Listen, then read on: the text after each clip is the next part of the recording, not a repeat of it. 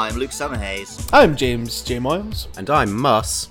Welcome to Game Game Show, the game show about games. The unique podcast where four white men talk about video games. Look, Luke, when in doubt, don't go with me.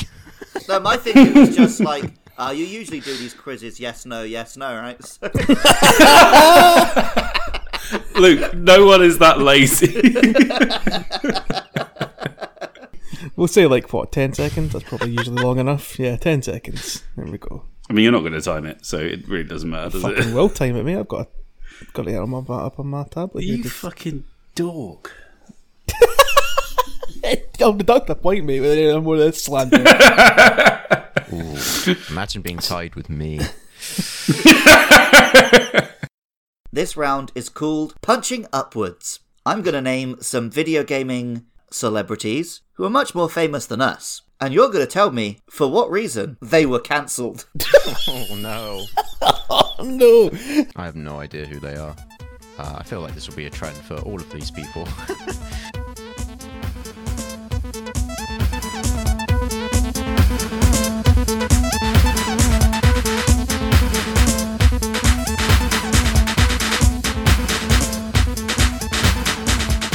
Game Game Show is a comedy panel game show about video games. Find it wherever you get your pods by searching Game Game Show. Find us on Twitter at Game Game Show, or find this podcast and others that me and my pals create by going to patreon.com slash podcastio podcastius.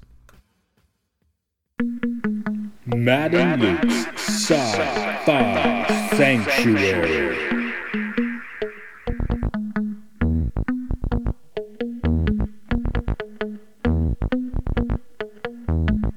Year is 3013. The galaxy is scintillating in the mellow light.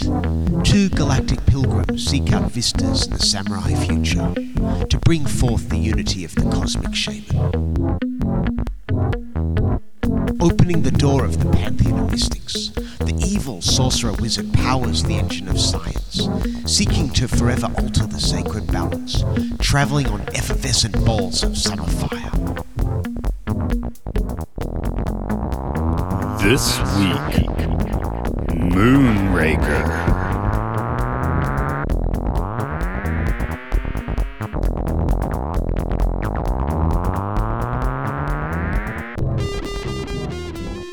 In the year 1979, everyone wanted a piece of that Star Wars money.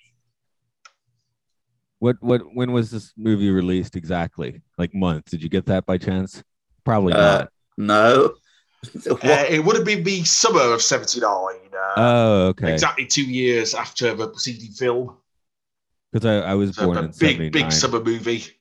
I wanted to know if I was a moonraker. That's my Oh, that's wow. my Let's, that's my I will tell you exactly. Um, with my extensive pre film research, it was, of course, released upon uh, the 26th of June, Oh, okay. okay. 1979, in the United Kingdom. So it might have been a couple of months either way in the US, but That I'll take any release date we have. So can I make that my zodiac, my astrological sign then? The Moonraker? Yeah. yep. Sure. I mean, are. the opening song sings as though Moonraker is the thing I'm supposed to know what it is. Mm. So Ah, well, I, I can tell you what it uh, the title means. go Uh, on. It's uh, and probably an urban myth that during ye oldie smuggling days, uh, sort of the redcoats and uh, Jamaica in style times, when the uh, revenue men would come across boats but were smuggling, uh, they would have their fishing nets, nets out and pretend to be idiots and go, Oh, we're trying to catch the moonlight. We're raking the moon, you see, governor. We ain't doing no smuggling here. Oh yeah, that's And that's, that's that's where the expression is supposed to come up from. that's close enough to Pisces, I think. Okay, I'll take that. Okay. Um, the film is Moonraker. I am Matt. I am Luke. It's a sci-fi sanctuary. We have a get. Oh, you can say your name. I, I was just saying we have a sci-fi sanctuary. Uh, well, uh, I was going to say, uh, and if it's a 69, you were expecting me. Uh, Yeah. he's a filthy man, that James Bond. And uh, I'm Stuart, and I'm not filthy. I will be, I'm going to be a credible, integral film critic uh, with no innuendo at all. that will come up in this conversation. All, all, all I'll the tell you what will come up in this conversation. In your endo. In your endo.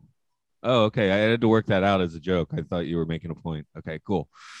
No, the up was just my my boner. Right. Okay. No innuendo. Just we're gonna say everything directly. but, but that's pretty much the level of innuendo this film is at now. It's not so much, it's just, you know, I am Dr. Goodhead. That's, that's barely an innuendo. I know, you know, I, I I actively watch her write notes, and I was like, well, there's not even a point in really referencing that, is there?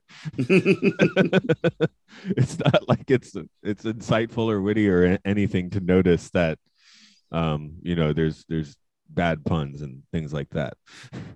Well, I suppose the thing to note with her name is that it's uh, mildly surprising that James Bond, who is used to meeting women with names like that, would have even assumed she was a man in the first place. You just go, Yeah. Dr. Goodhead, that's going to be another woman who I was sleeping with later on. yeah, I I at no point thought was shocked that it was not a man who was this doctor. Like, did they expect the audience to think it would be a man? did, did they think the audience had never seen a Bond? well, maybe maybe it's a new kind of Bond where Bond has new kinds of relationships. I would say a, a male Dr. Goodhead, that would have been an entirely different film. A But e- film in many ways. Even now, they only make jokes about that. You never you never see it. they so uh, that- Q, Q gay now. True.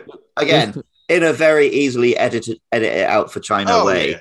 He- he's, as, he's as much gay as the previous Q was heterosexual, though, so at least it's an even Yeah. balance. So, as far as uh, where this film came on your radar, it's really hard to figure out where you came across a Bond film, especially one of this vintage. Um, we had Channel 17 TBS Superstation in Atlanta, and they just spend the entire weekends playing Bond films and Beastmaster. So, um, you know, I don't know when I saw this. I probably like saw half of it here, another 10 minutes of it there, and eventually pieced the whole thing together. Weirdly, this is not one of the ones I like really remember well. You think it would be, but it it's not. Live and Let Die. That one I definitely saw a lot of. So I mean, if, uh, if I'd known it was uh, Beastmaster that was, you were seeing in the Bond films, I would have said we should have done A View to a Kill, which uh, has old Tanya Roberts from Beastmaster in it. oh, it all ties together there. That's cool. Yeah, it would have been symmetry. we could have done a double bill podcast. But um, But- I, I guess I probably did somewhat avoid this one because it was so poorly reviewed. And as a kid, I was like, "Oh, bad reviews. Maybe I shouldn't watch this one." Not understanding that in its own special way, it's the best Bond film.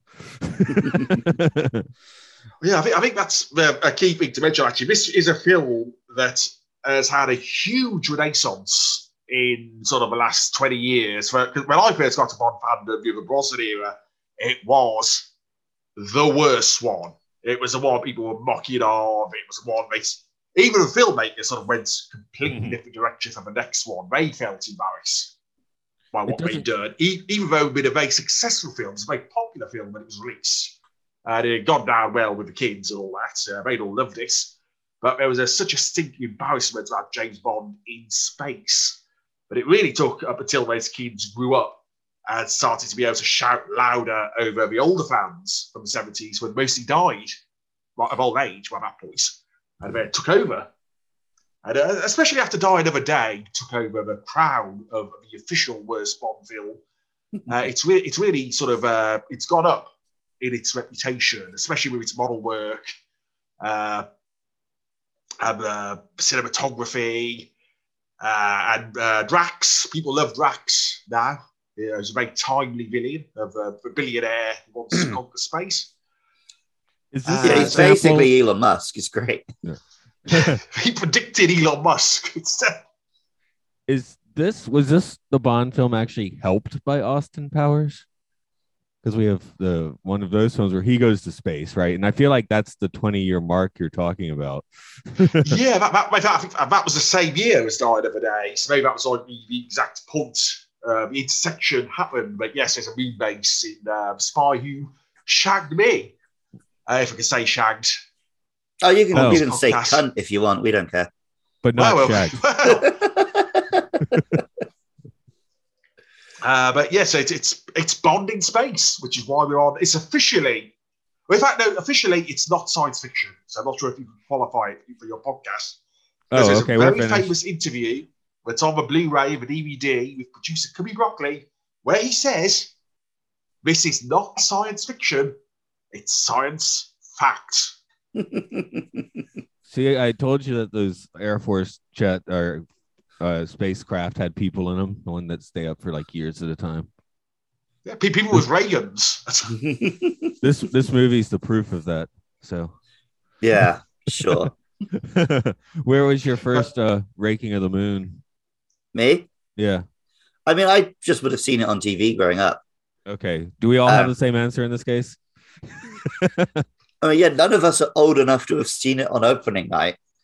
And I don't am. think, technically, I guess, are you allowed to take infants that young into the theater? My, my Oh, parents. people did people did it all the time in the seventies. Just leave them there. Hers my- use them as the ashtray, right? Yeah, absolutely. but uh, uh, I, I did actually see a Bond movie with Roger Moore, but unfortunately it wasn't this one, so I can't make that my interesting story about.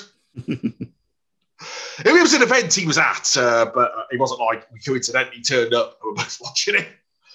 But uh, I saw For Your Eyes Only with Roger Moore at Pinewood, so that was very That's pretty cool. very exciting. I, I'm assuming he sat and watched the entire movie and he didn't just turn up to come out and bow at the end. I'm, I'm choosing to believe that. Yeah, Roger Moore seemed a lot cooler than Roger Moore's Bond in the end,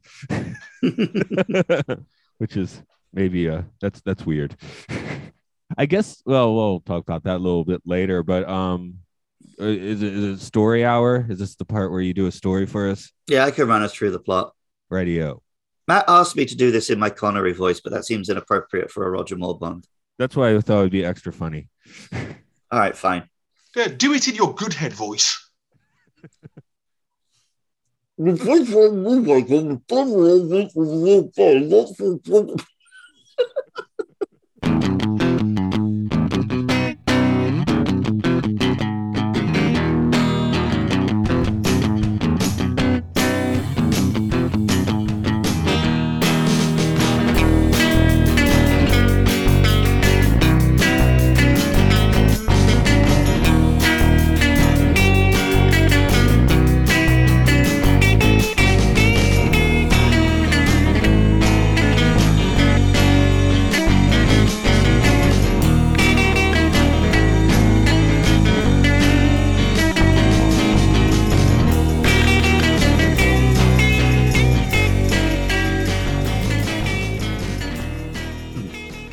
space shuttle Moonraker is stolen en route to the UK, so not so secret agent James Bond 007 is sent to investigate. He starts by visiting the shuttle's creator, Hugo Drax, who immediately reveals himself as a villain. Bond meets Colleen Defoe and Holly Drax, gets his end away with the former, and flirts with the latter. Bond attempts to find proof of Drax's crimes, leads, to, he leads him to Venice and then Rio, where he and Goodhead, a CIA agent, board a shuttle and fly up to Drax space station. Drax is planning to kill everyone on Earth and then repopulate with hand-picked Ubermensch. With a little help from Holly, foe turned friend George, and a ship full of astronauts, Bond kills Drax, saves the day, and docks his own rocket.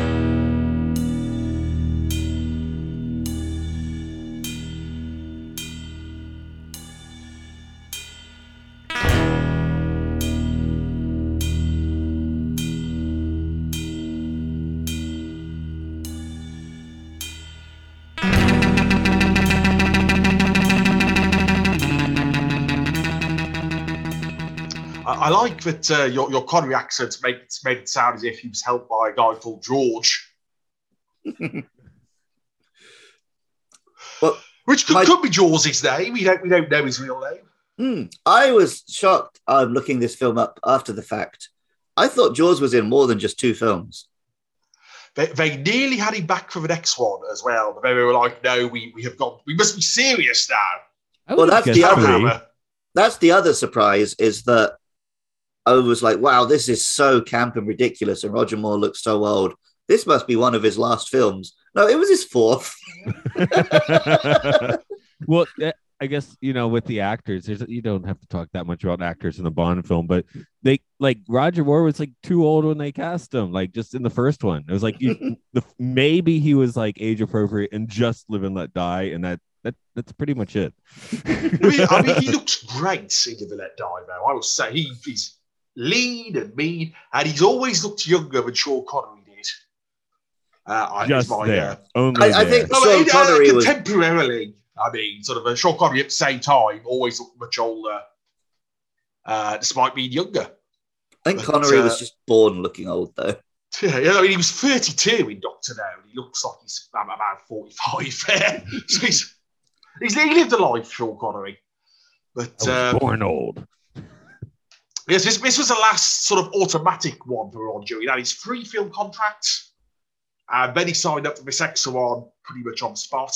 But after this, they were always going to replace him, and then something happened that made them agree to salary demand to come back.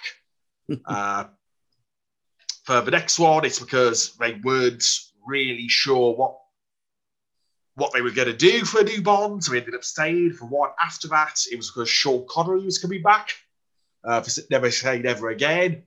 So they sort of like, we can't have a new Bond go up against Sean uh, Connery. And for his last one, it was, we cannot have Timothy Dalton, fuck Grace Jones. Only Roger Moore can do that. I think they should just let him keep doing them for 20 more years after that. Because when, when did when Roger Moore only died recently, right? He could have been doing. recently. I mean, again, I suppose you, uh, Sean Connery did his last action film the same year Die Another Day came out. So I suppose either one of them could have kept, kept going up until Daniel Craig at least. So that's like a nexus of time and space, just like good old 1955, I guess. Okay, so this was his exact middle film. He did three before and three after. That's amazing. Okay. Because seven doesn't doesn't again like with Jaws. Seven doesn't feel like enough. I feel like when I was a kid, there was a different Roger Moore Bond movie on every weekend for my entire childhood. Like there were 63 of them or something. Yeah, it was like there was seven. Listen, I all- think the thing. Oh, sorry. I said they're all pretty long movies. So Uh, I mean, the, the thing with the Moore era is that it didn't. It took a while to get going with the public. I mean, uh, the second one with Man with the Golden Gun was the least successful Bond film uh, up until License to Kill came out. I mean, it's, it's still like second from bottom. So, like the film before this, where they'd also had all sorts of legal problems, they really went all out because it could have been the last Bond film, Spy of Me. So, like, Man with the Golden Gun had been a failure the team making the films are split up and were suing each other. So it was like the guy who was out making them solo and had split off his partner. He put everything into making Spy of Me a big, big film. Uh, kind, of, kind of like George Lucas with The Empire Strikes Back, where he put all of his money into it, and if it had failed, it would have ruined him. Uh, and it succeeded. It was incredibly successful. So this is sort of like the victory lap for The Spy Who Loved Me, uh, this one. It's virtually the same film, but in space instead of underwater. the space does it for me. Well, I have a sci-fi sanctuary, don't I? So that's self-explanatory, isn't it? Yeah, I mean, a man building his undersea, his kingdom to survive nuclear apocalypse underwater, that's not science fiction. But if he does it in space, then it's science fact. we were willing to call the last Bond film science fiction because we did the uh the episode Well, on it's- that. You've got nanomachines in it, which I'm sure were in the script from the start. of Moonraker. Well, I, I think 90% of Bond films, once you get the gadgets and stuff, you can get away with calling them a sci fi. Yeah, yeah, I mean, they're, they're I, I'm, out- but I'm here uh, on. certainly bought pre- traipse into it most of the time. But of course, this one especially because of Star Wars. Mm. Uh, the previous film had promised the next movie was going to be for your eyes only, uh, and they realised after Star Wars they wanted to, some of sweet money, so they went for the one title they hadn't used. It sounded like science fiction. so they, they did write this plot under the title for your eyes only originally, uh, and in, in that original script, it's still called For Your Eyes Only, the shuttles are called Enterprise. class shuttles, which is quite a nice uh, double sci-fi touch, I think. But of course, when they used the, the book title, uh, they went for Moonraker instead. Yeah, I think this is the movie that has the least to do with the book. Is it? No, no. I I guess that'd be like Quantum of Solace, wouldn't it? But- yeah, I mean, Quantum of Solace is the only film to use the Fleming title that has nothing from the story in it. It doesn't have a location or a character name. Uh, at least this has, a, well, one character name, I think, is Hugo Drax. He's the only one from the book. And the uh, rockets plot. You mean to tell me the Uh, book didn't have Holly Goodhead? No, no, Gala Brand uh, was even. But the book's really interesting actually because it is the only Bond book set entirely in the UK. It's the only one where he doesn't fuck anybody. In fact, she, she he goes to fuck her at the end. and She goes, "Actually, have you met my fiance?" and he gets dumped by the girl right at the end. and uh, it's it's about Nazis who have infiltrated the heights of British society. Well, this one's about the And, space uh, program, using- so it's basically about Nazis. Yeah, it's uh, infiltrated British uh, upper echelons and are using British money and a knighthood from the Queen to build a super nuclear missile which they're going to drop on London as revenge for the war. And it uh, end, the book ends with Bond dropping the bomb instead on a submarine full of Nazis. So ne- never say these things were never political. There's a definite, definite stance there. But officially, uh, it's not always have to do with the book because they felt that blowing up London wasn't a big enough threat.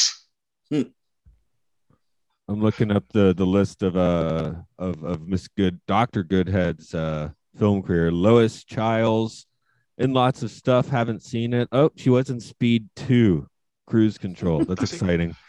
Uh, she's actually in the original Austin Powers as well, but Oh, yeah. only in the international cut. She's cut out of the American release. But um, if you watch the international version, there's a bit every time a henchman gets killed, it cuts their family, finding out that they have been killed. So like Rob Lowe is in one of those bits, and she's in one as well, getting a call that a henchman husband has died.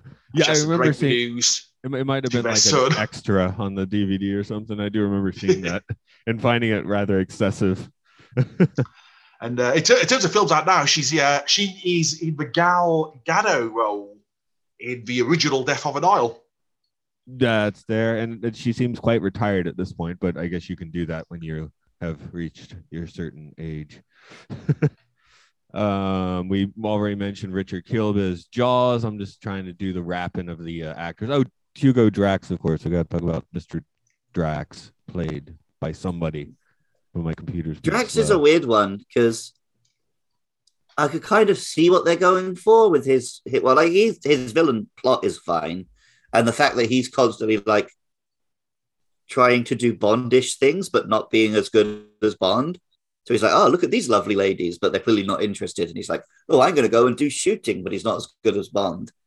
It's kind of amusing, but like, what a damn squib of a villain! Just this little Ricky Gervais guy. And see, Well- I really like Drax. But I think the thing to note with Michael Lonsdale is uh, that both he and just about everybody else in this film being French is because this is not an English movie. Mm. It's a French movie. Uh, as you can tell by the incredibly subtle way they introduce a French chateau at one point in the middle of Los Angeles. yeah. Uh, uh, tax, ma- taxes were too high because of Margaret Thatcher. Uh, just about everybody major involved in this film was a tax exile from the UK at this point, so they couldn't film it here. So they, uh, they took over Paris instead. Thatcher, Thatcher, Thatcher, Thatcher, the James Bond snatcher. There you go. To, same thing happened with License to Kill, but we've uh, they went to Mexico in that case. um, yeah, Drax. Uh, he gets. I, I, he gets quite a bit of mileage on his name. I mean, that's that's pretty much the best Bond villain name, if nothing else. It's Hugo Drax. I mean, that that sounds like a guy who has a, you know, a, uh eugenic space station or whatever. But like, But he's I a think it- I think it's huge good. fucking Sorry. idiot because it literally, like I said in my plot synopsis, Bond shows up and Drax basically just acts villainous and tries to have him killed immediately. Well, he gets down to business. But like, I think it, at that point there was no no one suspected him of anything. and if he just styled it out, he'd have been fine. that's because he's playing like eighth dimensional chess, man. But I think maybe, I mean, this is getting ahead of ourselves. The, this film starts, and from the opening scene is clearly a comedy. so you, I just watched the whole film in that mindset, and it's great. But yeah, I wonder if the reason it had this reputation is because people did not expect it to be such a comedy when they went into it. Maybe. starts with Jaws, who like just shows up, is not like Bond's just finished an action scene, and then Jaws is here, haha, Yeah, and then he is, falls into a fucking circus. Is, is Jaws even working for anyone in this movie? And this later he's working for Drax, but at the start he's just he feels like killing James Bond. Well, he's, he's, a, he's a henchman for hire. So Yeah. after his after his first mission fails, and after Drax's original sidekick gets killed, he just phones up the henchman for hire number and he goes, "Can I have a new henchman, please?" So I think that's quite. That's also easy to wonder about yourself. Where did the henchman come from, or what am I getting out of it? And it turns out you bet just a number you call. And actually, if you go to a henchman, you know he's going to kill everybody. The henchman will go, "Oh, that's actually a bit shit. Okay, I, I'm not doing this. Does, does he even get paid? Because he does it clearly on his as a hobby as well. So probably do it for free. he didn't listen to the Joker. If you're good at something, never do it for free. Hmm. So that's where we are with him. But yeah, yeah. Um, But he's, he's not very good at it though, because he also That's fails to kill Bond every time. Even with the fact Bond keeps punching him in the teeth. You'd think he'd learn after the first time. But this this this film reminds me so much of Adam West Batman, even in the fact that Drax repeatedly has Bond in his clutches and always puts him in some dumb death trap instead of just shooting him in the head. He does it like four times in this film, even after saying like, "Well, I've, I've failed to kill you in a fun way, so I'm just going to kill you by trapping you under my rocket." That's cool. I mean, oh, it's great. Again, if you accept passion. the tone of this film. he's got passion for his villainry. Villainry. You do it the right way. There's there's probably like you know in the Geneva Convention or something. You have to do it that way. Pretty sure in the Geneva Convention you're explicitly not supposed to do it that way. well, there- there's no Geneva in space. There we go. Well, you know, the first couple of attempts are on land though, so yeah, because supervillains need to um, adhere to international law, as we know. okay. But I, I like the idea that he's like a short. He's got this all these Nazi ideals and uh, about perfect humanity. He's this short, dumpy little fat lad who doesn't remotely live up. He would not match the standards of his community if he if he was put to them. So I think there's a good hypocrisy there in his uh, in his self delusion about Well- per- perfect people. Yeah, yeah, that, that that's, that's pretty much like a uh, an, a good old Nazi standby. I mean, all Yeah. he really wants to do is is live on space in a space station surrounded by beautiful women and uh, without any annoying people around. Who who wouldn't want that? I mean, he's kind of got a call. I mean, it's like the Manson family in space, basically, right? Yeah. It, it- it also did one of the flaws of a previous film, which said it basically exactly the same film, is that the uh, Stromberg in that wants to go live underwater. And nobody is stopping him going to live underwater. He can go live. He doesn't need to blow up the world on the surface. he can just go live underwater. So at least here, there's a reason for him to wipe out all of humanity. He doesn't want to live on a space station his entire life. He wants to go back down and repopulate the Earth. So we obviously listened to some criticism of the previous film. I thought, let's make this Billings plan a little bit more solid, a little bit more realistic and nuanced, and not failed. they failed miserably. We added this touch of logic, so we got that going for us at least. Well, I do like that they bother to explain near the end why he stole the Moonraker at the start. Because mm-hmm. I think Yeah, most one of people his would was have forgotten broken, was it? Yeah, it's like, well, it had a broken, we needed a new one quickly, so we just took it back. That, that's a reasonable explanation for what starts off a plot. And they could have just not bothered with that two hours in, but I think most people would have just again, what was that game on that double taking pigeon?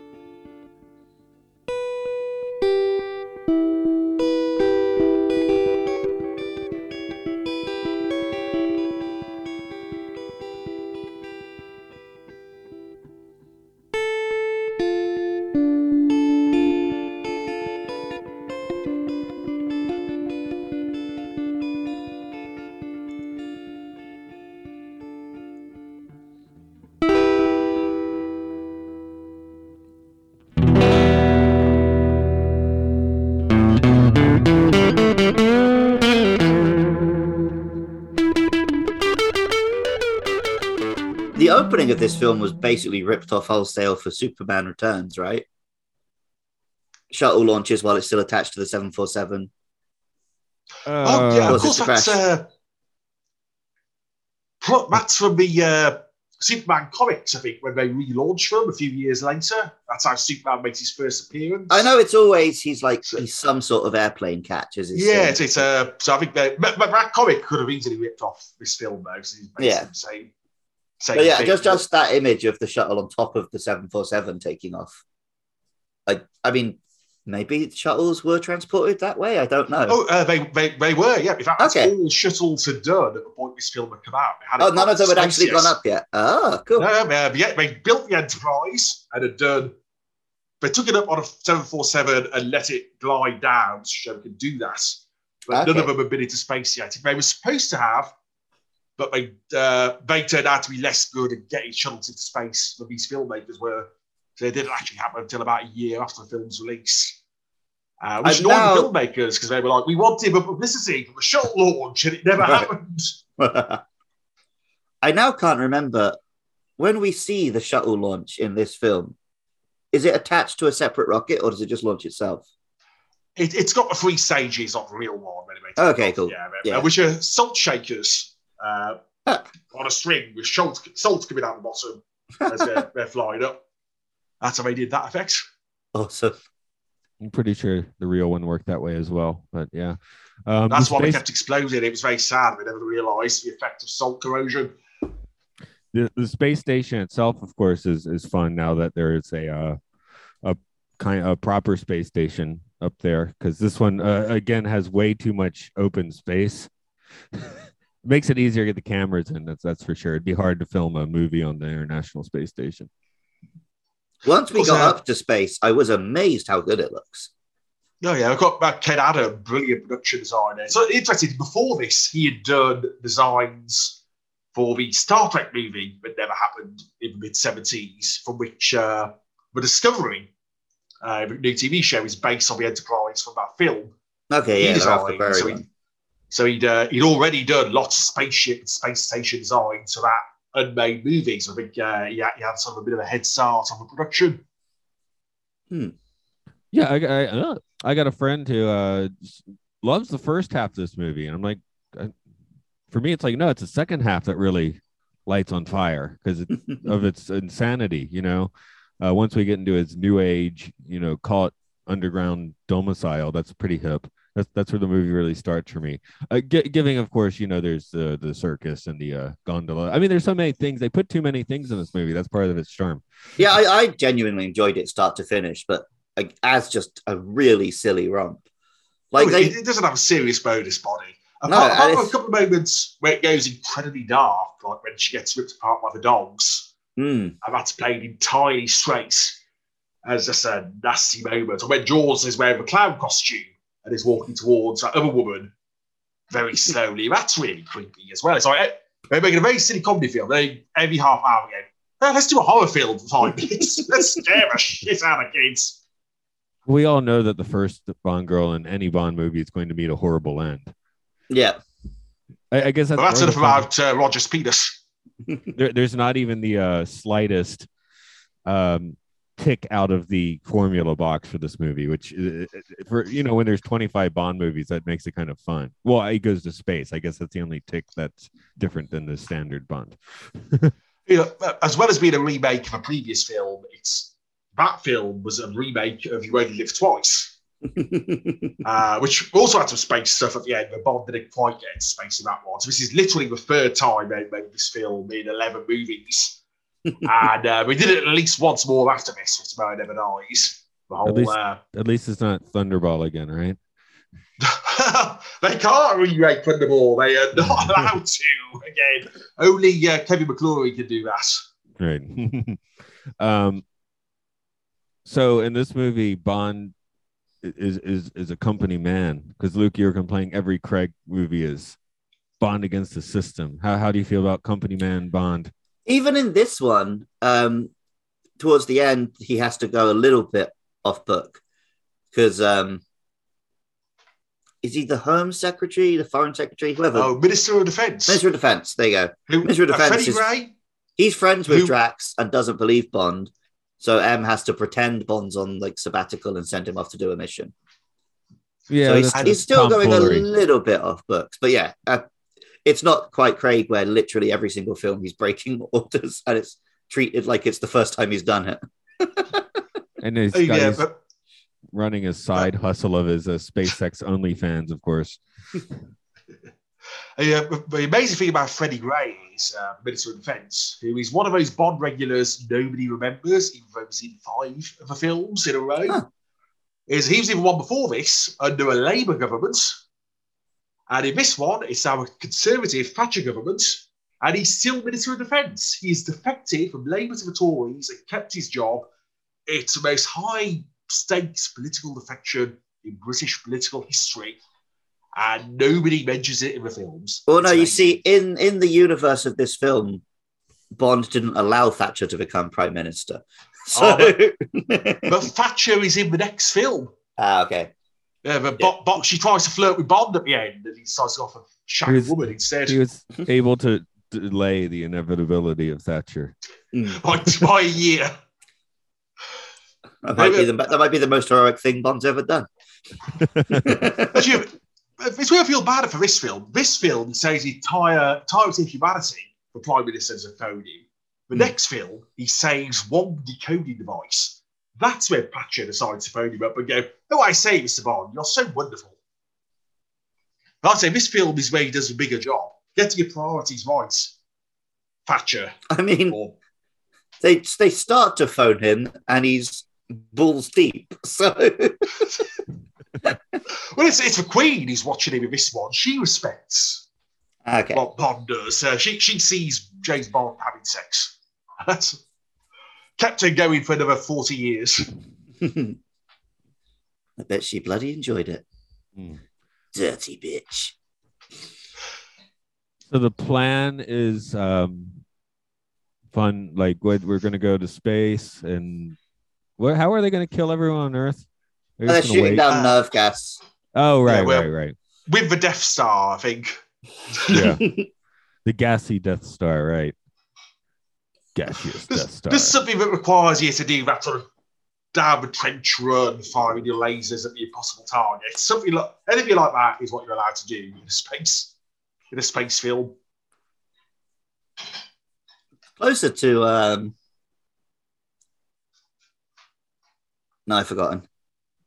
Oh, Captain Uh, America. Captain America. It's all different. Shooting them all over the world.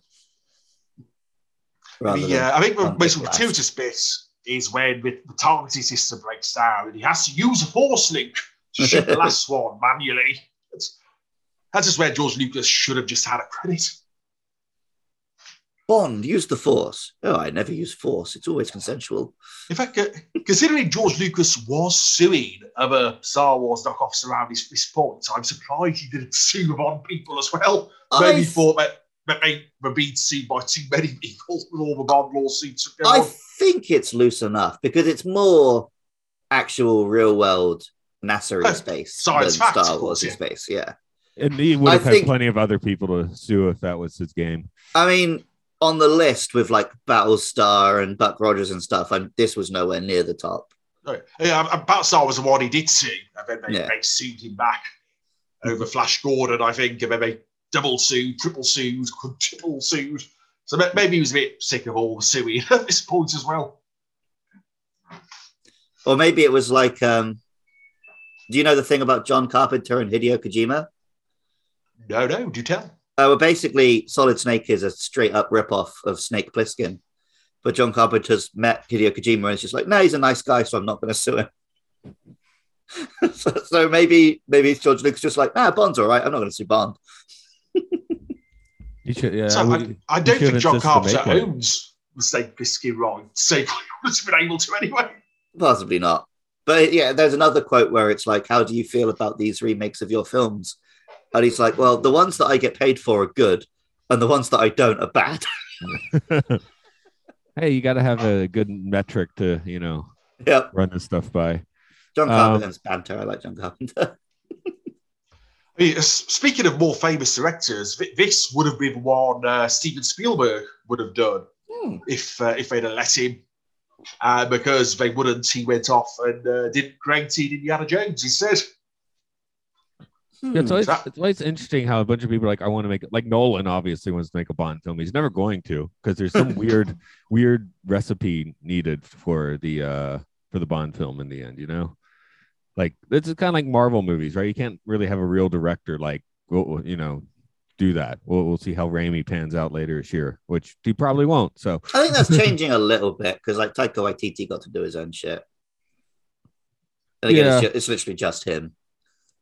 yeah. Uh, J- James Gunn until they found like a 10 year old tweet. um They, It they, they did nearly have some quite famous directors work on it around. So John Landis worked on a previous film on the scripts and was down as a potential director. Uh, which, considering there were helicopters in every Bond film, it's lucky he didn't get that gig. Yep. Yeah, I, I only found out about that a couple months ago when me and Matt did the Twilight Zone movie, and he got to tell me live on the podcast about all that shit. yeah, and it's like, wow, you. Probably um, Matt Landis was only the second worst thing he ever did. Or was it Max Landis? I think it's Max. I don't care enough to respect him Max- calling my Max- proper name. Max Landis actually was a is a Bond villain name right there. Yeah, yeah. I had to, I, I woke up this morning checking to see if Dan Aykroyd had died. He's still alive. Did you dream that he died? Yeah, someone mentioned him yesterday on a different podcast, and then I think I dreamed that fact in my sleep, and I was like, wait. And then I think it's because Ivan Reitman did die a few weeks ago, so I was like, you know, crossing all the wires. So I had to check. Uh, You're, you're worried that there might be a curse of Ghostbusters. Yeah, yeah, good. I I came up because he um apparently Dan Aykroyd was on a podcast just shilling his vodka several times. Is it a curse if they all just die when they're very elderly men? I know that's how it's, it's such a tragedy. It's the same curse that we all have. It's called mortality. it's like it's like when the queen dies uh she's really really old and people are still gonna flip out right Oh God. i know you're not but people are I mean, I'll have a party. Well, the way things are going, we'll all probably be dying at the same time as us. We won't have time to worry. yeah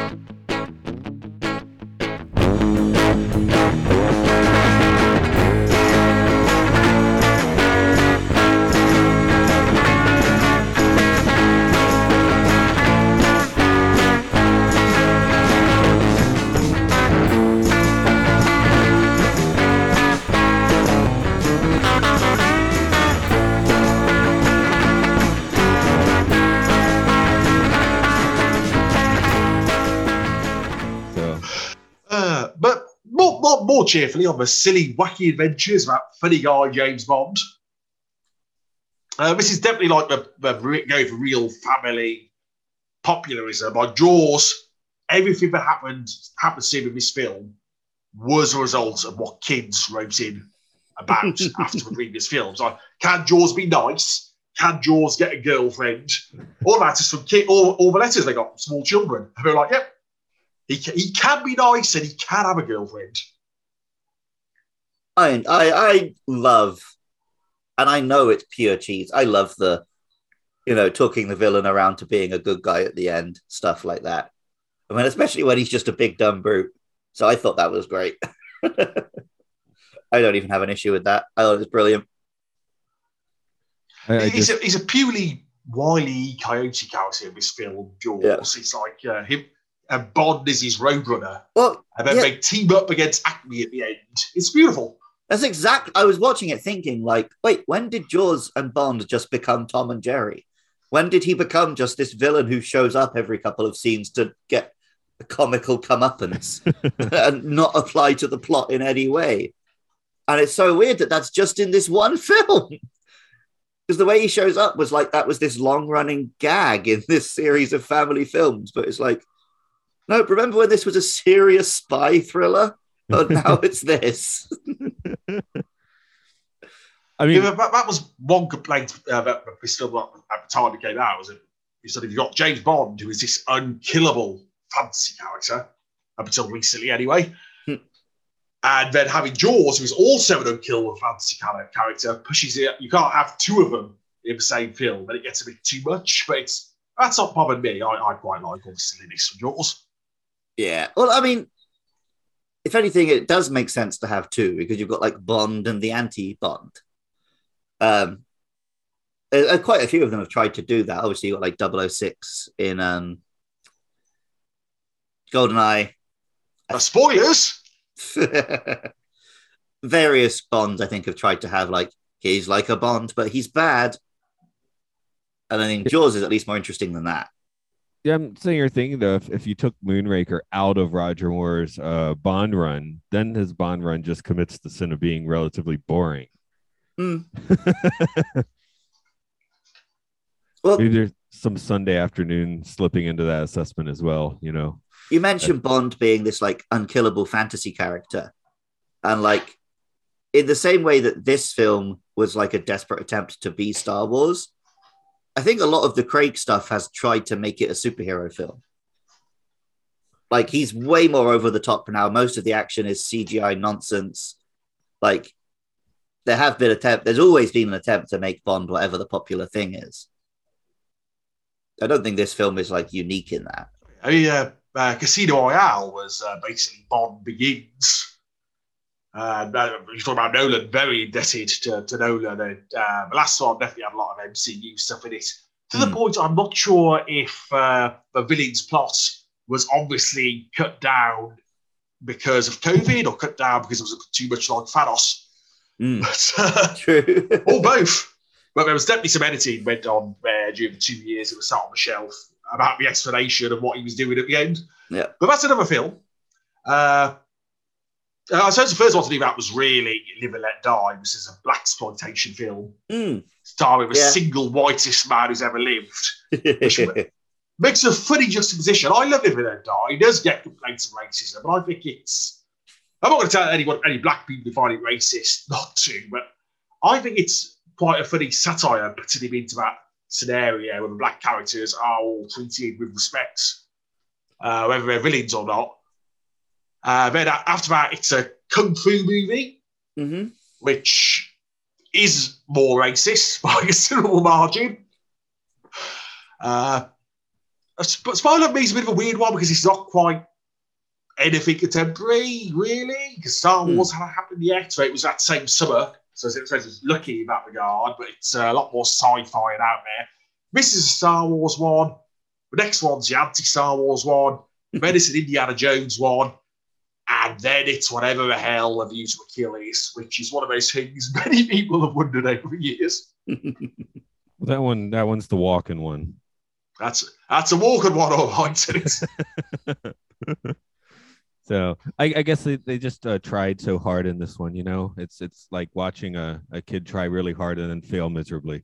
Well, it, it's the, the constant cycle of Bond, I think, is just this one's really wacky, like it was when you were a kid. This one's really grounded. It's not like the wacky one. This one's really wacky, like when you were a kid. No, this one's really grounded. It's not like the wacky one. And it's just that back and forth forever. Except for Daniel Craig, where it's this time Bond's against the system. Yeah. well, no, the problem now is that every Bond film has the plot. Does the world still need Bond? And like when you've made that plot six times in a row, I guess the answer is no.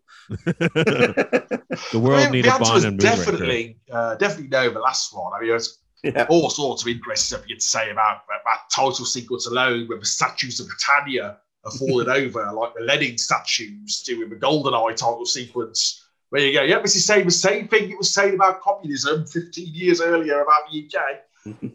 But uh, again, that's, that's another podcast. This is a film where Britain is great and you have space shuttles and uh, Hover gondolas and boats that launch um, hang gliders.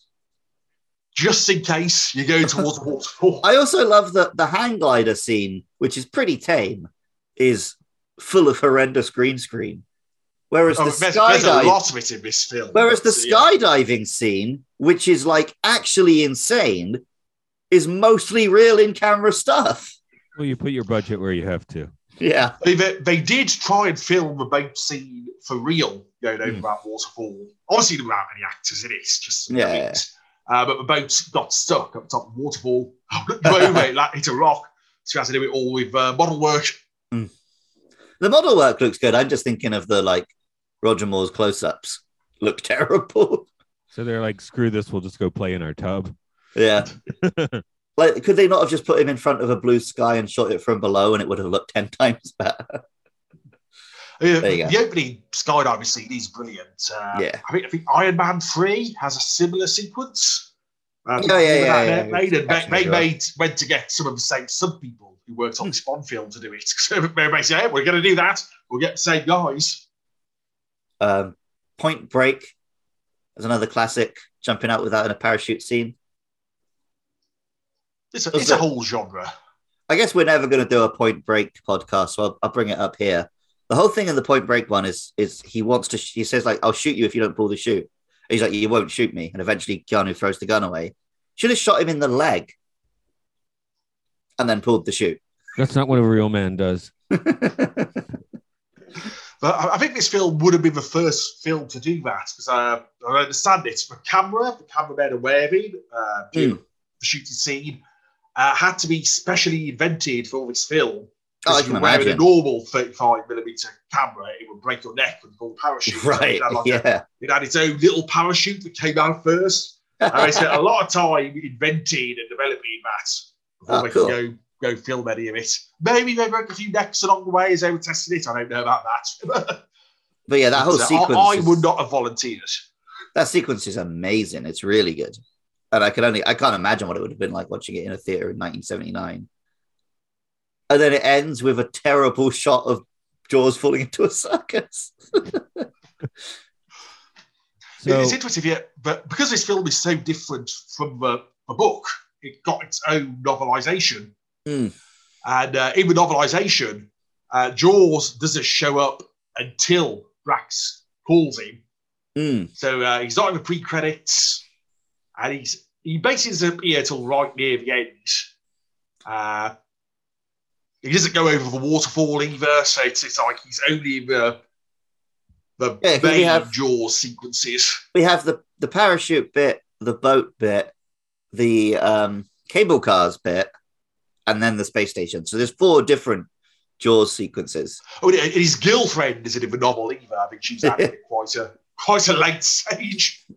So I guess we But, cut uh, out the first three of those in the Yeah. book. Then. But uh, it's easy because the novelization is written in a style of Ian Fleming, a sort of a pastiche. Because the guy wrote the screenplay, so was having some fun. So it's like a really serious, gritty version of this film, with like more bloody violence and swearing and sex. So if you want it, if you got Moonraker done very seriously, uh, I would recommend people track down the book. okay. You know what I would have Oh, yeah. changed? I would have had Drax. Uh, Drax looks like James Mason in the book as well, who, who was a guy they would have got to play him if they hadn't had to use a French actor. their wishful thinking. I would have had Bond vomit in his own face during the uh the, Oh, the- the twirl, tilt-a-whirl scene. There's, a bet- Yeah, there's a better I- name for that. I'm not ready for a while, but I wouldn't be surprised if that happens. uh, they, did a novelization of A Spy Who Loved Me as well, if that's also nothing like its book. I was a bit in that uh, where Bond gets electrodes tied to his genitals and gets electric shocks put through them. Uh, of the film, you will be surprised to hear. So they, those novelizations de- definitely go for a sort of more intense version of Bond, which is a surprise. As the guy who wrote them and wrote the screenplay of this film also wrote all those 70s British sex comedies, the Confessions of a Window Cleaner films. So he's a, he basically from a broad palette. I'm I, I suppose the film Moonraker is more like Confessions of a Window Cleaner than, than the novel is. I'm sure Bond has had electrodes attached to his genitals on a Saturday night of his own choosing. So No, I was about to say, like, do you expect me to talk? No, Mr. Bond, I expect you to come.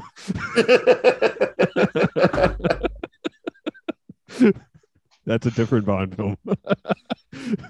the That's um, Confession, Confessions of a Double 007. the scene with the the G-force testing thing. I'd imagine at the time this film came out, most people hadn't seen one of those. That one probably was a cool new space thing you were learning about. I wonder if some of the '60s, uh, you know, people knew what the Like Mercury. NASA accident nerds was. would have known about it, yeah, but I bet it wasn't like as. I'm pretty well. Maybe I'm doing the thing of because I'm a space nerd. I'm assuming everyone else does. I feel like most people know what those things are now. Mm. I mean, uh, it's kind of shameless that bit because it's like a much scaled up rip off a bit from Thunderball, Hmm. where he goes on a traction table and somebody, t- uh, villain comes in and turns it up to, and he goes, "Whoa!" as he's being stretched. And uh, the woman comes and gets him, and she's like, oh my, it must, it must have been a terrible accident, Mr. Bond. I'm so sorry. it's, it's just virtually exactly the same scene, but on a much bigger device. We're like, yeah, we got some money here. We don't need no traction table anymore. We're gonna spin him round. Well, I wonder if they just vi- explained the visited a place movie. where they had one of them. It's like this whole movie is like you know things from past Bond films jacked up to eleven, right?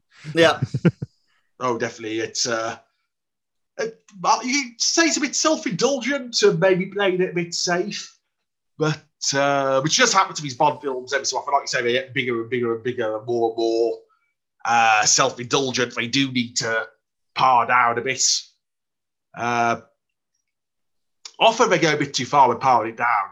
I mean, uh, especially when you get to License to Kill, which is just a die-hard film. They were like, no, but people don't want funny Bond films anymore. And of course, that same year, you had License, uh, Last Crusade with James Bond in it. That's a fun romp, romp. And you had the Batman movie about the guy with the cool car and all the gadgets. And for Mm. License to Kill got trumped by films were a lot more like a Bond movie. But uh, yeah, this 89. is uh, definitely a very indulgent movie. Well, while we've got you here, Stuart, me and Matt um, did a podcast for No Time to Die, and at the end we asked, like, so what do they do next? So, what do you think they do next for Bond? Uh, I think it'll be another reboot. I think Oh, yeah. uh, Daniel Craig will be his own contained era. It'll be a new Bond. Uh, they might go mad and go for a black Bond or uh, uh, an unwhite Bond anyway. Uh, but it, it'll be broadly the same character. They, they, they're not going to do Jane Bond or anything like Hmm. that. It is one of those characters who is defined by their gender. But as long as they keep this in the present day, uh, it doesn't matter really what colour they are, as long as they're British. Uh, if they were to go down the route to do the 50s retro Bond, which lots of fans want, but I don't think they'll ever actually do, uh, then it would have to be a white guy. But uh, I I wouldn't be totally rule out Tom Hardy at this point because even though he is getting too old, when I talk to people, they don't care. They want some Tom Hardy. They would mm-hmm. watch him do whatever the fuck he likes hmm.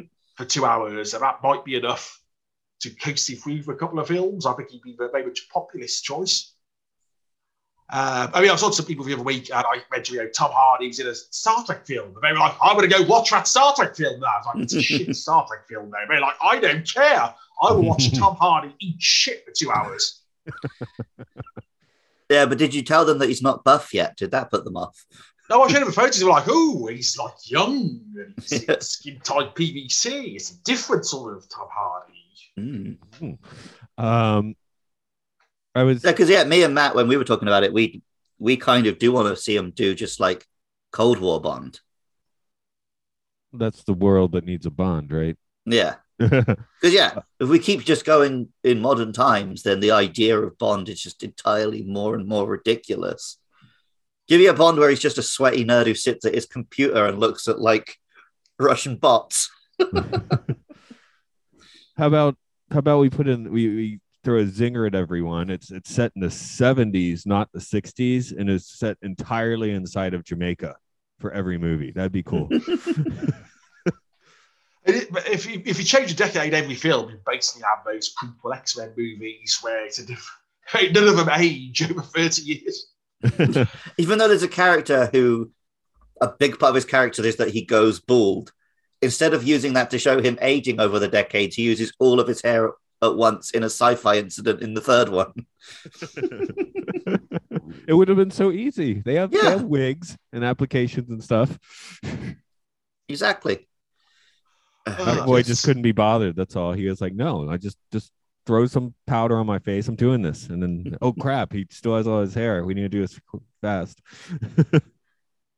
I mean, So if you went back to the uh, the books for sort of 50 set stuff, I think some of the problems would be A, a lot of the best books were turned into films fairly close to when they were set. So Mm. you, you wouldn't make a better film of Goldfinger just by setting it five years earlier when the film was set. Mm. Uh, or Doctor No three years earlier when the film was set. So you basically have to do the film of Moonraker and The Spy Who Loved Me before you're out of. I mean, the, the last film had lots of uh, set pieces from books they hadn't used yet, so you Mm. couldn't do a faithful version of Who Only Lived Twice now, because they've just done that with No Time to Die, all the, bits of it. Uh, so that, would be a tough thing, because you treading a lot of ground they already did at the time the books The reason set. the reason I want to see them go back to slightly period piece is just because all of the elements of Bond that are problematic, they can just lean into. They can be like, yeah, he is a bit sexist and racist. Let's explore that. Let's let's have a Bond who maybe you're not necessarily supposed to identify with and actually set it in the time that's appropriate. But- The interesting thing with books is that uh, because you get bonds in a monologue, Hmm.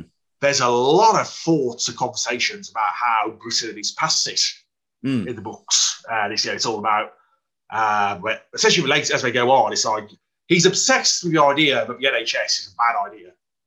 It's destroying the will of British people and making them all lazy. That comes up a few times Brilliant. uh, the welfare state, and giving away the colonies. And oh, we fought so hard about war, and we're still got rationing. We're still living in our own shit, and now all our old allies are laughing at us. And we've got Nazis trying to drop nuclear bombs on us, and it's it's you can tell that Ian Fleming was an increasingly bitter man as the books went on, as he aged, but the character of Bond stays the same age. He's like a 30 year old with political opinions of a 55 year old. I was thinking we they you know if they since they did the books properly in the 60s to a certain extent they could just like make the next set of Bond films like remakes of the Mission Impossible films and really confuse people.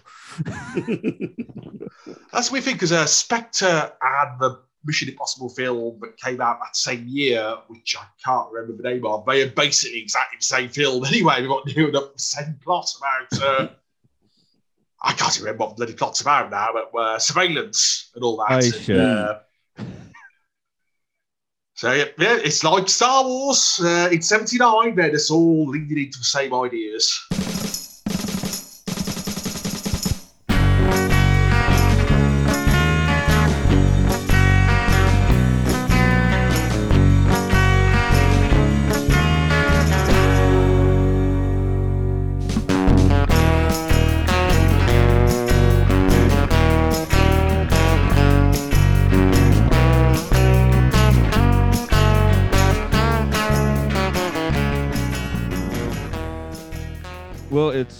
33 years later. How's this one holding up? I, I feel like we're on the page that its uh reputation is improved because people accept Nah. it for what it is now. Yeah. it's 43 years later. It's I wasn't too early in the morning. God, don't you wish it was only 2012 again? That's when the world ended. Uh, I, I, yeah, this seems like one of those films that holds up better now than when it came out, because you can just accept it for what it is now, and what it is is a really funny film. so, would you say it's the funniest of the Bond films? It might be. Yeah. I was genuinely laughing along with it last night. It's great. along with it or at it. I, it, along with it, it's clearly meant to be, right? Like most of the what I was laughing at was a deliberate joke. Yeah. Yeah, we know. Uh, for a little test of what people think now, a couple of weeks ago, I watched this uh, for this podcast, but with a group of friends, Hmm. most of whom had not seen it before. And uh, they had a great time. They loved it. They loved the Hobgoblin. They loved Golden Engine. They had some problems with sexism with all a woman and uh, some of the more casual racism, like the Asian assassin who dresses up like a samurai for no reason. Well, he's just wearing a kendo set, which is designed to be non-lethal. It's a sporting attire. Him going ah! and really, uh, Drax doesn't know that guy's name because he calls him uh, Char, I think, while according to the end credits, his name is Chang. so imagine that level, that level of having a bad boss. Which also is a Chinese name, and he's clearly in Japanese kendo gear. So Uh, but the, that, uh, the whole smashing a glass bit in Venice, uh, they were really surprised by it turning into a space laser fight at the end. None of them were quite expecting that. Oh But they god, went yeah. The Venice bit was so funny, where he like chooses not to throw the thing that is valuable, and then he gets smashed anyway. That was great. That's a great gag.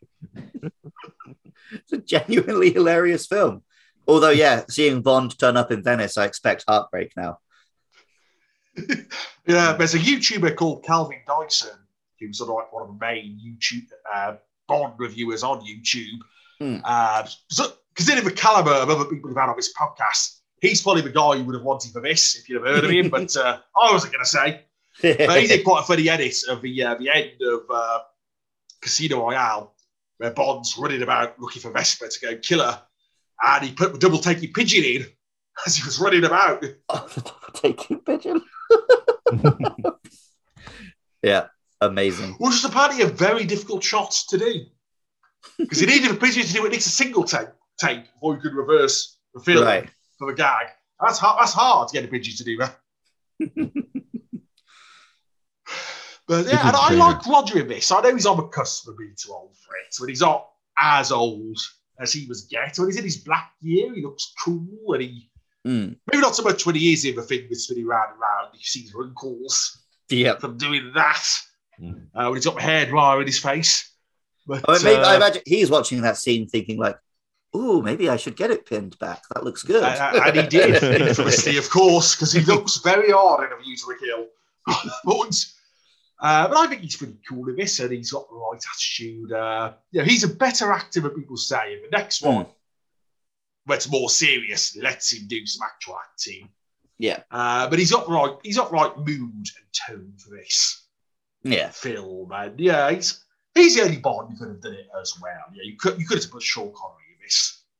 Uh, you could have Oh, imagined Timothy Dalton in this. that would have been a whole different movie. Pierce Brosnan Uh, had some similar energy. He could have he could have made it to the moon Brosnan. Brosnan makes an attempt at mooring a bit more. Yeah, Yeah. He, he has his inner Moore. The irony is with Daniel Craig's favourite Bond is Roger Moore. Hmm. Because you see interviews with all the others, they're always going, "Oh, I wish it could be more serious and more dramatic," and you know, had some chance to do some more real acting. And when, when you see Daniel Craig, he's going, "Oh, I love it when Roger Moore went up to space and shot loads of lasers at people. I'd love to do some of that." yeah. Oh, yeah, it's good fun. yeah, I, I guess Roger Moore's age in here is actually like kind of like one of the better jokes when you get down to it. I, do, I think I think at this point he's younger than Daniel Craig was in the last one. He would soon be quite a bit older. I think I got this from you, Stuart, but it's funny that Daniel Craig's second film, they're already doing. Well, the first film is his origin, and the second film is Are You Too Old to Be Bond?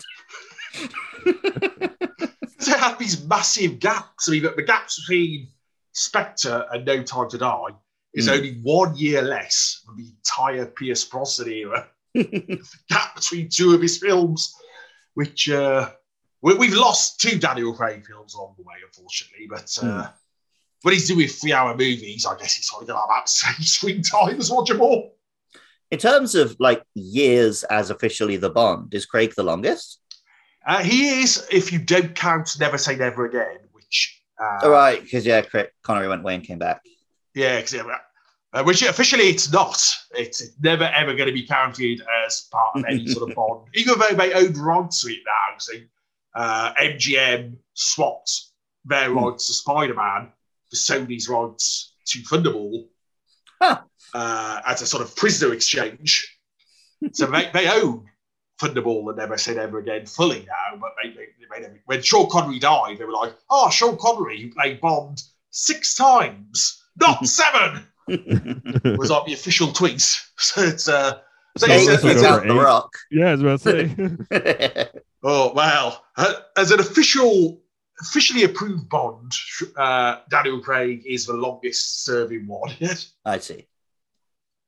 but he's Maybe he'll come back and do one in 10 years unofficially just to really fuck with everyone. but that's also supposed to be about his little uh, I mean, to be fair, we actually have a Judi Dench in one after she died. So yeah, maybe we'll bring it back as a video message for the new, uh, the new clone Bond. Well, they'll just they'll just leave it long enough that everyone's forgotten how like because in that film there's no doubt he's dead. But if they wait, if they wait ten years before doing a sequel, they can say like, "Oh no, he slipped into a bunker. You, you just missed it." the irony is, uh, it's based on the end of a book of You Only Live Twice. Right. Where at the end of that, he's in this pitch battle with Blofeld on this, this Japanese island in a garden of death, and it all explodes, and everybody thinks he's dead, Mm. but he's not. He's just got amnesia and been rescued by his Japanese fisher girlfriend who has him on her island till the next book as a sort of cliffhanger ending. So right up until it's actually exploded in his face. I thought, what are we going to do? Is he going to survive? Oh no! Oh, he's not. No, he's not surviving that. It's not- There's no ambiguity like there is in the book. Although considering some of the shit Daniel Craig's Bond survived, I wouldn't be surprised if we just get him brushing the dust off like A Team style. He- but see the, the the blast propulsed him into like a mountain of cotton candy. Oh, you see, the Phoenix Force put him in a cocoon state. Ah, Jaws, Jaws jumps in and covers him with his body, and his Yes. own indestructibility saves them both. Oh, um, actually, Jaws in this film, he gets a bit of the um the GI Joe movie rescue at the end there because he's on the space station that's collapsing to Earth. They're like, oh, there were two survivors, a tall man and a short woman. like, yeah, in the GI Joe movie, because everyone hated the Optimus Prime die in the Transformers movie, they put a line at the end where he's like, I just got a call. Duke's fine. he's come out of his coma. Uh, if you want uh, more Jaws, I recommend watching uh, from the Oscar ceremonies in 1982 when they do the For Your Eyes Only performance. Because that was amazing. It was an Oscar nominated song. You Hmm. have Jaws and Odd Job from Goldfinger uh, dancing about on stage. They their Amazing. original actors. I mean, he's done uh, a he's done a bunch of cameo appearances since in like various other films, and apparently he's a major character in James Bond Jr. sadly not played. Richard No. Kiel's not come into the studio and do silence. yeah, maybe he did. We don't know. Oh, yeah, he's right over there. He's just in the corner. It's cool. he's officially endorsing it with his time, but we're not paying him because he's not doing anything. um, Uh, I, I know some Richard Kiel trivia, but he was the original Incredible Hulk. Uh, before they decided he wasn't good enough and got the uh, the other bloke to replace him. Uh, so if you if you watch some shots of the Incredible Hulk pilot, some of that is Jaws. Okay, Uh, with a shot from behind, so they didn't reshoot all of it. and we'll be encountering him again soon in the Twilight Zone because he's the, the alien that likes to eat humans. oh cool, He he loves man meat. Yeah. man flesh. Mm. um, I guess we'll kind of close the book on this one for today, unless someone has a, a, a moony thought, a thought of the moon, thoughts about the moon that they want to share. They don't actually land on the moon in this, do they? No, it's just the name of the space shuttle, man. Yeah, I'd always um, I'd assumed it would end with a moon base, but it's not. It's just a space station. You're, that's where you're crossing your wires with Austin powers because I think they do go to the moon. That one.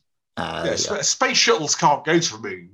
Uh, this film is science fact, so they, they couldn't go. there you go. Yeah, go to the moon. more fool me.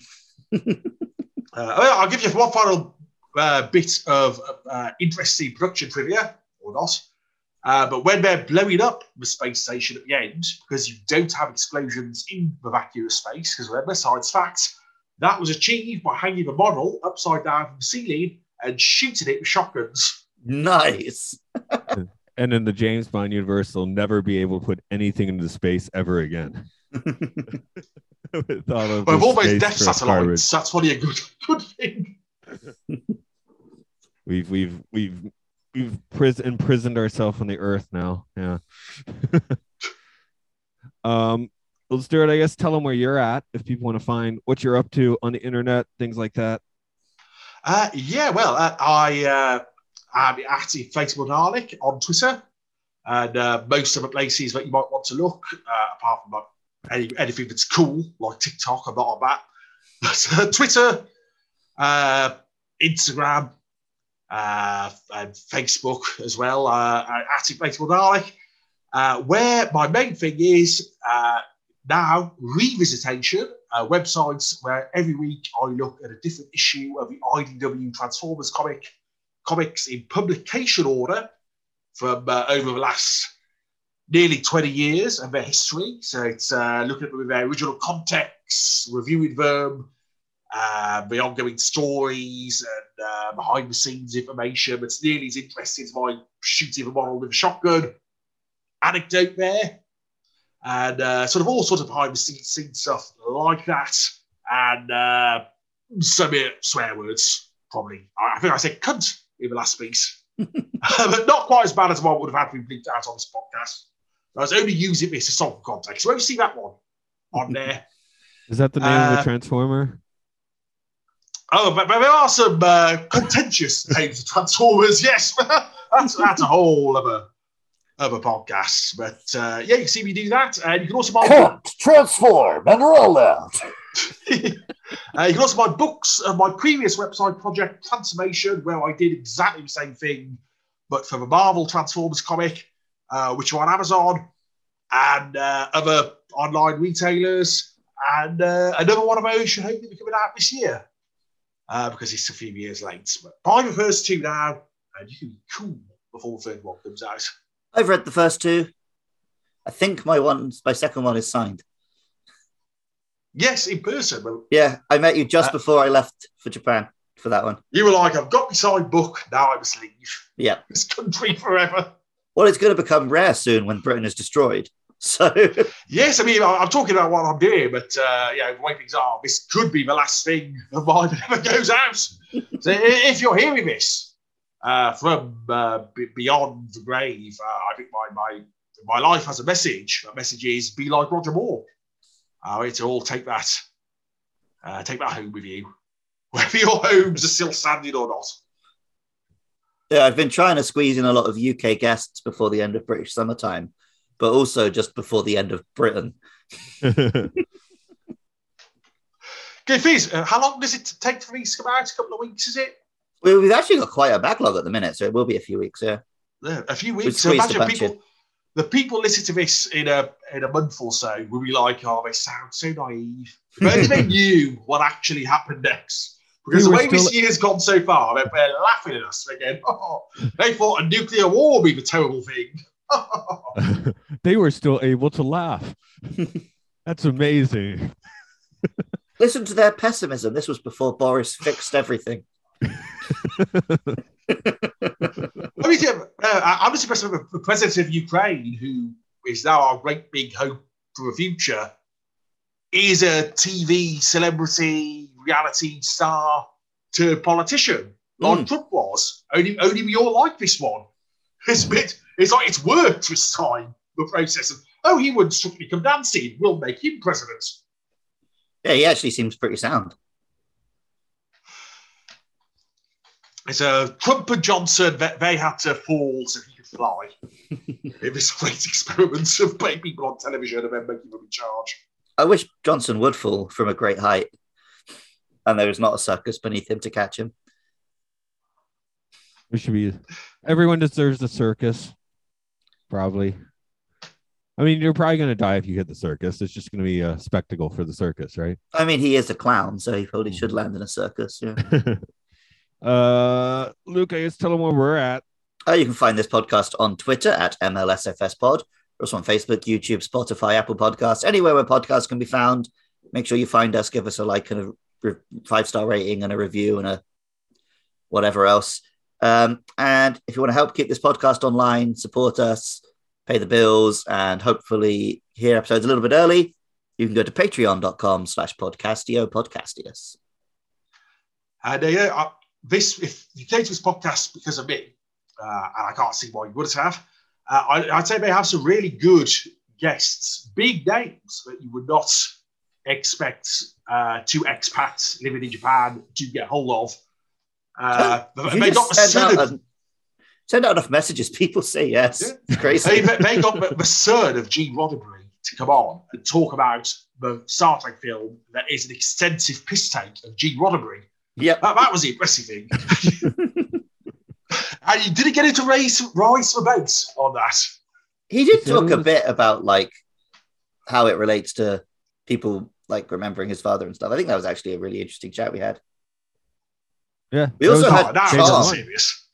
We've had Chong on the podcast of Cheech and Chong. I think he must have thought we were someone else, or he was just really high. What, what film did you have him on for? I mean, we barely talked about films, but we just talked about his first film. It's got a car made of weed. That's sci-fi.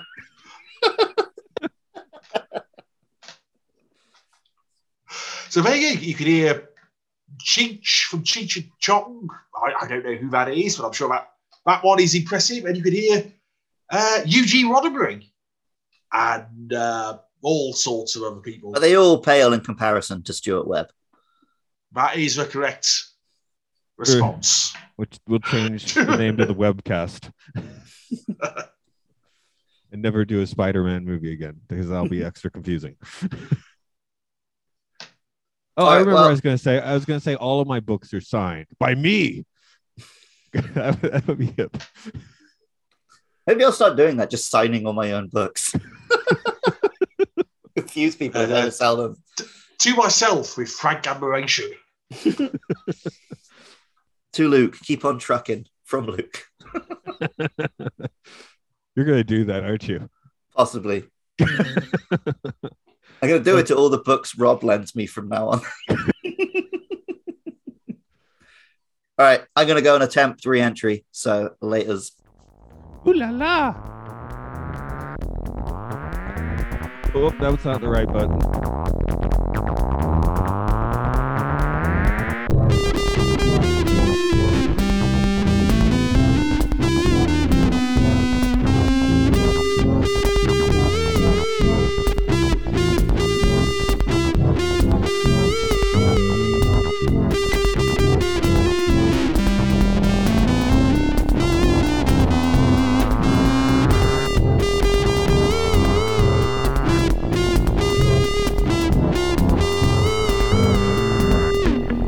Coming soon. Annihilation. First spaceship on Venus.